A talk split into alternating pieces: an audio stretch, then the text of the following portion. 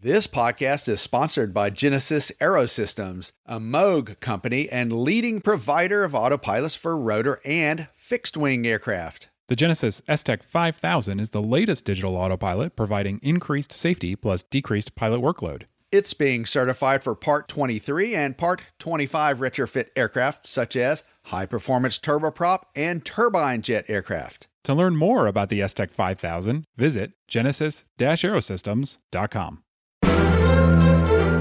AOPA presents Never Again True Pilot Stories from the World of General Aviation. In this episode, a Bellanca pilot discovers that landing in a cornfield is pretty exciting, quite violent, and very noisy. Stick a shoe in the door and cinch down those shoulder harnesses in Into the Corn by Scott S. Thomas. I was on a local pleasure flight in my Bellanca Cruisair, heading from Twin County Airport in Hillsville, Virginia to Southwest Virginia.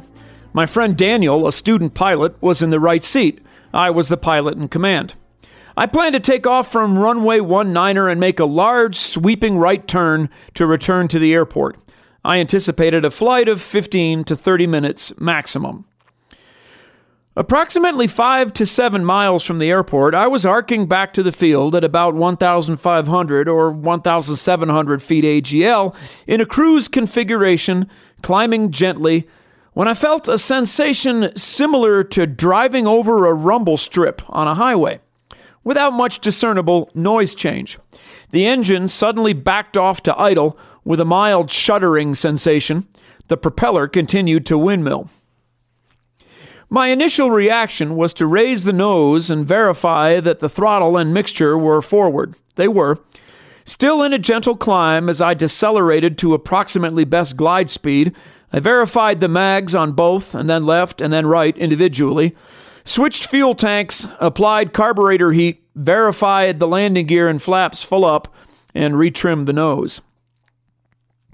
I judged the distance to the airport boundary and stated that we needed to have a field or two picked out in case the glide didn't look good after we stabilized. I quickly determined that we were not within a glide of the airport property and selected a field planted in corn we had seen just behind the right wing. My reasoning was that it was along a ridge of an otherwise very steep hill surrounded by other inhospitable hillsides and all the pastures had relatively close fences and had visible obstacles, rocks included, and cattle. I also reasoned that the corn would help dissipate energy. I briefly experimented with the hand fuel pump, starter, mixture, and throttle, hoping for at least partial power, with zero engine response. Daniel remained calm and very helpful. I initiated a brisk turn to the right, which put us on a slightly high angling left base leg. I told Daniel my intentions, and once I assured we were clear of the power transmission lines and towers, I confirmed we were configured for a full flap, gear up landing, and went left to right in the cockpit, turning off any potential hazards to our landing, including mags, throttle and mixture full out, master switch off. I told Daniel to verify the cabin door was ajar, at which point he asked about the wheels, and I stated it would be an intentional gear up to avoid nosing over. Just above the corn, I realized my plan to touch down just as the field settled slightly into a bowl, the seaplane technique for water landings and swells, was off. And I actually went into the corn tassels seconds past that point dragging the tail. The descent through the approximately six foot high corn was very noisy and short lived as it provided rapid deceleration as anticipated, and we impacted nose high, wings level, very firmly, and stopped almost immediately, skewing about 30 to 40 degrees left just as we stopped. Even with my experience flying from aircraft carriers, that touchdown and deceleration is at least tied for the most violent arrestment I have experienced. My inertial reel lap belts and shoulder harnesses were wonderful. As soon as we stopped moving, I checked on Daniel and told him firmly to get out of the airplane. He did so eagerly. As he exited, I handed, possibly threw, the first aid kit at him and followed immediately. Once clear, we tried to confirm that neither of us was hurt. We remained somewhat away from the aircraft and then got closer to inspect it. I did not see or smell fuel, oil, smoke, or flame, and so from the wing I confirmed that I had the airplane and its systems turned off and looked for my cell phone.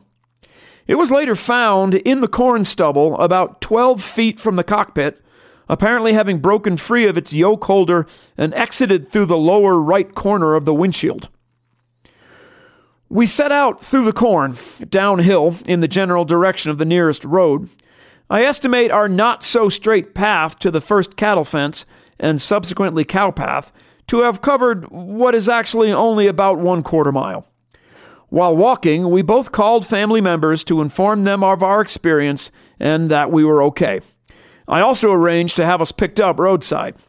We encountered the landowner at the bottom of the hill and informed him how we got there. He had no idea. I called the Flight Standards District office at Charleston, West Virginia, and left a message, and then tried the Richmond, Virginia FSDO with a similar lack of success. My wife then took me to the Galax, Virginia hospital because of increasing lower back discomfort. While in the waiting room at the emergency room, I was successful reporting the event to a flight service station operator at 1 800 WX Brief, who told me that his computer entries were in fact passed into the government system and that I had therefore notified the FAA.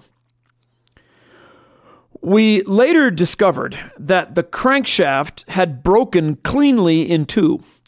It shut down all the accessories fuel pump, mags, oil pump the instant the rear third had stopped rotating. That put us in a glider with a big speed brake in just one or three skipped heartbeats. I don't count the successful outcome of this or my previous four aviation bumps in the night two military, two civilian, as the result of any exceptional pilot skills on my part, but gleefully acknowledge that I had many good and thorough civilian and military instructors over the years who hammered the need for constant practice and self instruction into my piloting. The result is that when something goes wrong, there's no need to think about it. Simply react to all the training scenarios and execute the sequence of corrective action you've already created. It's worked well for me. A few other thoughts. Mature corn is tall and thick, so be prepared to be an IMC for the last six to seven feet of descent. Your flare will be on the gauges. Ears of corn are heavy. They easily take out plexiglass, penetrate wood and fabric with no effort, and will pretty much flatten an aluminum leading edge. It's really noisy, and the view is what a blender of avocados looks like. And shoulder harnesses are a must in front seats and really nice in rear seats.